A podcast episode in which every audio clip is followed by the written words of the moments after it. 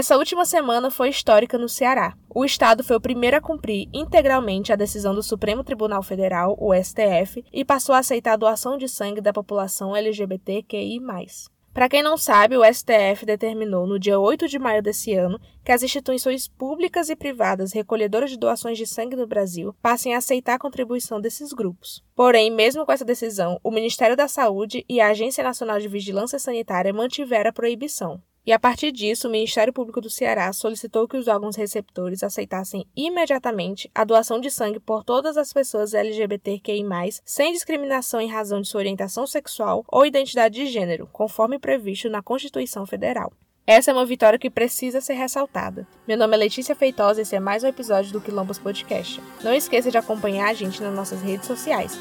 O Instagram é @QuilombasPod e o Twitter é Quilombas Podcast. Então bora agora pro nosso 6º Drops dessa quarentena.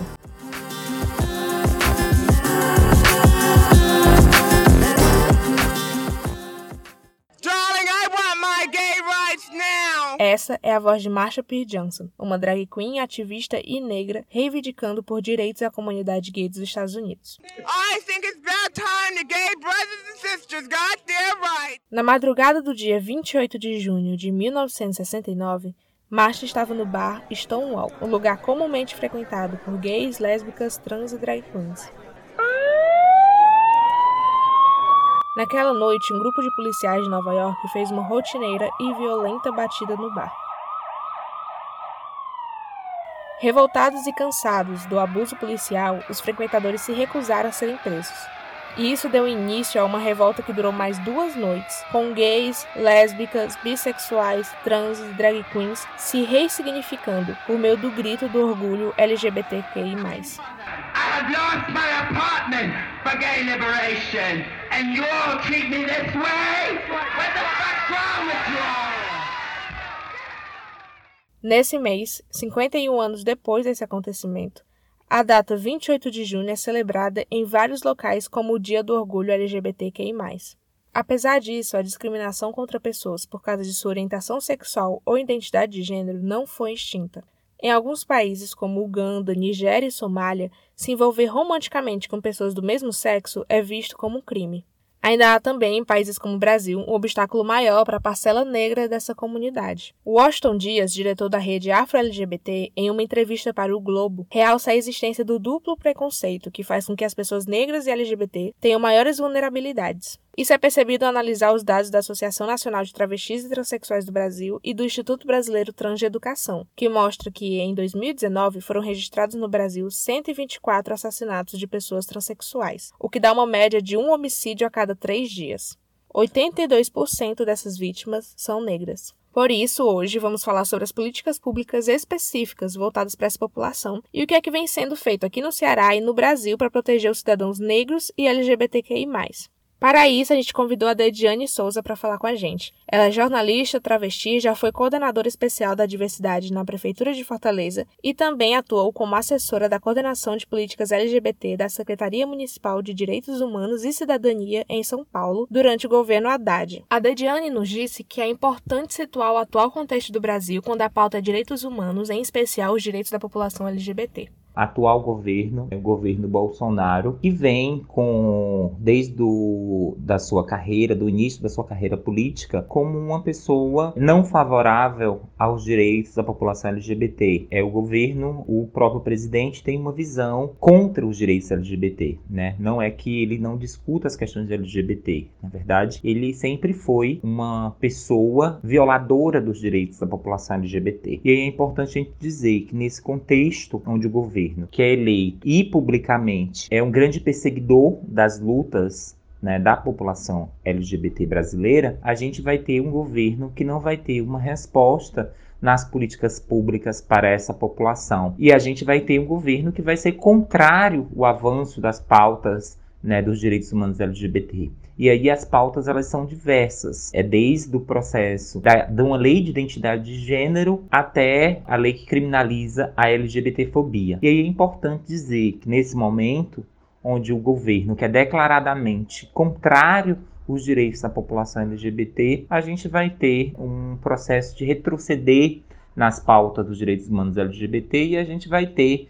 também uma afirmação contrária ao avanço desses direitos. E é importante dizer que no Brasil, as pautas do movimento LGBT no Brasil, e ela vai avançar por conta de uma incidência política dos movimentos sociais organizados LGBT no Brasil, que vão pautar esses direitos junto à Suprema Corte Brasileira. Assim vai ser com direito à união homoafetiva, assim também foi com a lei que permite às travestis, às mulheres transexuais e os homens transexuais a retificação de prenome e gênero direto nos cartórios, e assim também foi com a própria reconhecimento da LGBTfobia como crime de racismo no Brasil. Então, a gente tem tanto uma ausência do governo de ações afirmativas de direitos humanos para essa população, como a gente vai ter também uma bancada no Congresso Nacional totalmente conservadora, anti-direitos humanos da população LGBT. Sobre o Ceará, Dediane afirma que o Estado tem um histórico permanente de afirmação dos direitos dessa população. Hoje, a nível estadual, tem-se um conjunto de legislações que trata das questões dos direitos da população LGBT,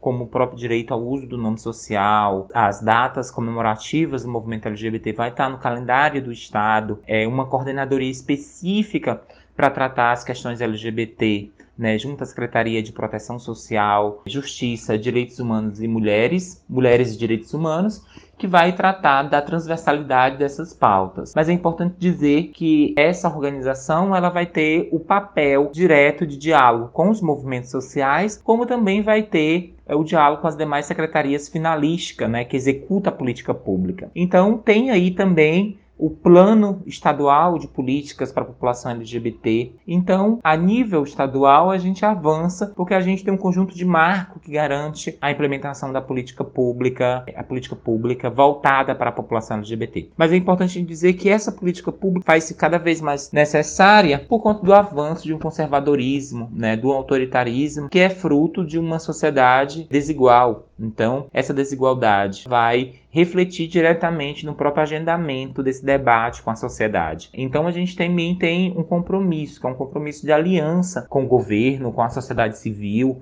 organizada, com os movimentos e com os demais movimentos de direitos humanos para o fortalecimento dessa política. O que a gente há necessidade urgente é de fortalecer essa política, mas da mesma forma que a gente tem um desafio de fortalecer essas políticas, a gente também, muitas vezes, tem uma dificuldade que é no próprio investimento na política pública, tendo em vista que a gente não tem, o Estado não vai ter nenhum subsídio do governo federal para implementar as suas ações. E aí, muitas das vezes, essas ações são fragmentadas, né? Elas não correspondem à necessidade da sociedade. Então, existe a necessidade de um grande investimento, uma grande intervenção de combate à discriminação por conta da orientação sexual e da identidade de gênero. Enquanto ativista, travesti, nordestina e preta, Dediane nos disse que sempre foi um desafio se afirmar nas organizações em que passou. Porque a identidade ela é demarcante. Eu não tenho como camuflar a minha identidade de gênero, eu não tenho como camuflar a minha cor, eu não tenho como camuflar o meu sotaque, não tenho como camuflar a minha personalidade crítica. Então, nos espaços que eu passei, né, e que eu estou, a gente vai ter algumas afirmações e elas vão ser cotidianas. Então, me afirmar enquanto travesti, enquanto negra, enquanto nordestina, isso vai perpassar toda a minha vida, porque essas questões elas não estão isoladas da minha afirmação política. Então, quando eu passei por São Paulo, que eu tive a oportunidade de coordenar o Centro de Combate à Homofobia, que depois foi reestruturado para Centro de Cidadania LGBT Arochi, né, que é um equipamento ligado à Secretaria de Cidadania e Direitos Humanos de São Paulo, os maiores desafios era a negociação da importância das políticas, a própria dimensão que é a violência contra a população LGBT.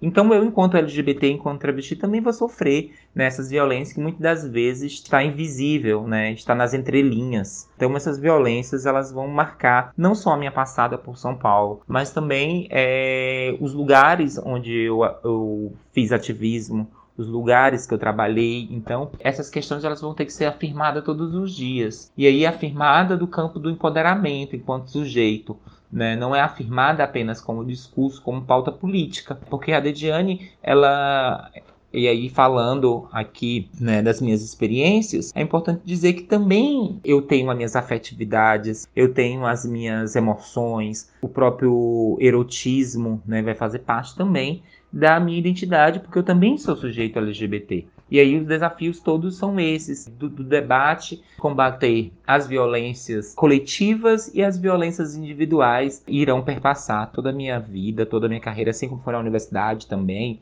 assim como é nos espaços de sociabilidade comunitário, assim como foi também na afirmação no cotidiano da minha família.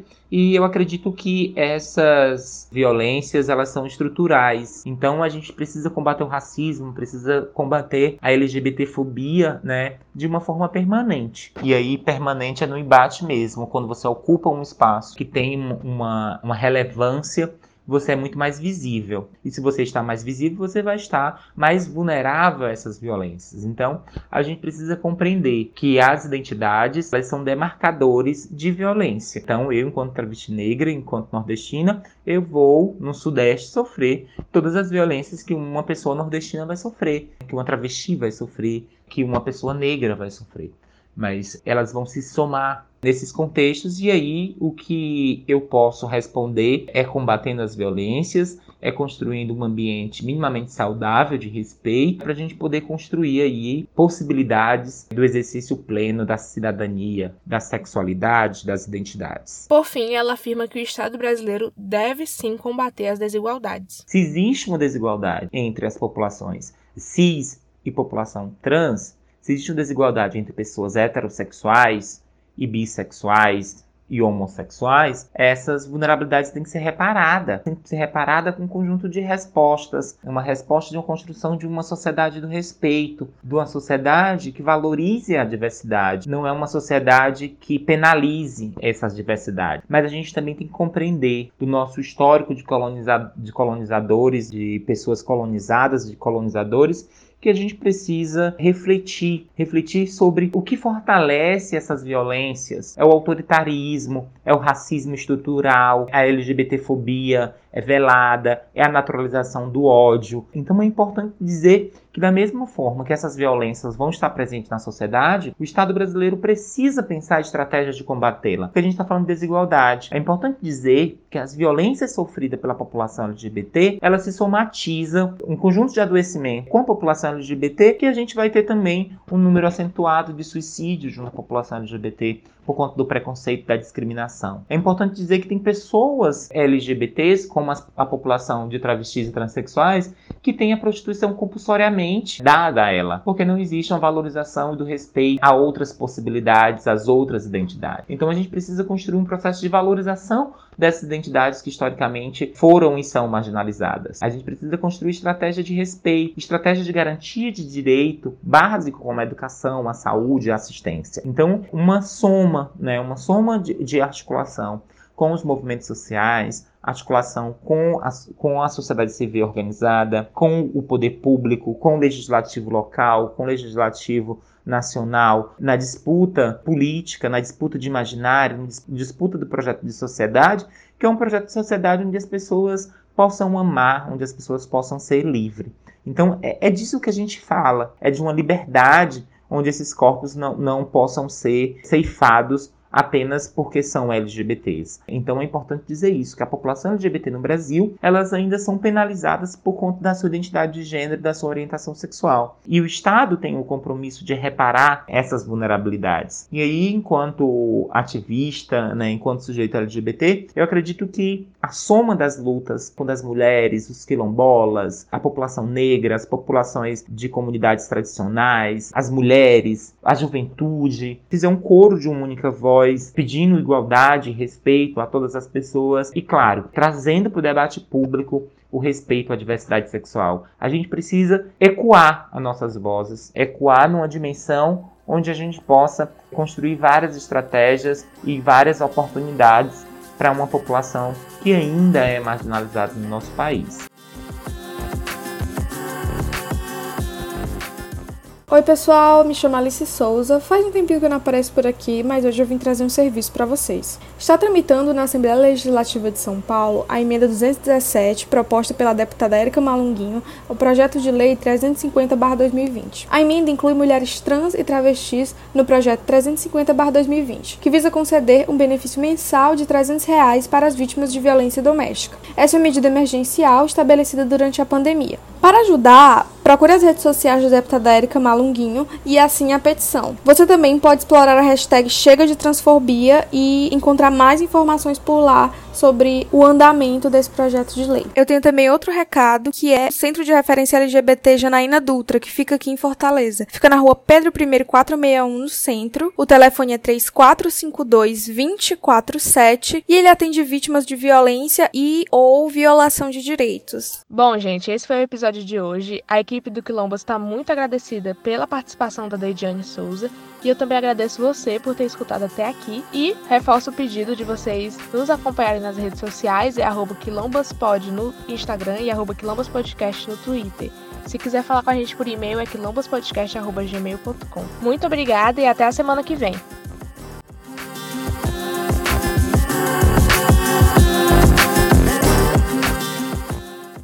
Esse episódio foi roteirizado e produzido por Letícia Feitosa e Alice Souza, com edição de áudio de Letícia Feitosa.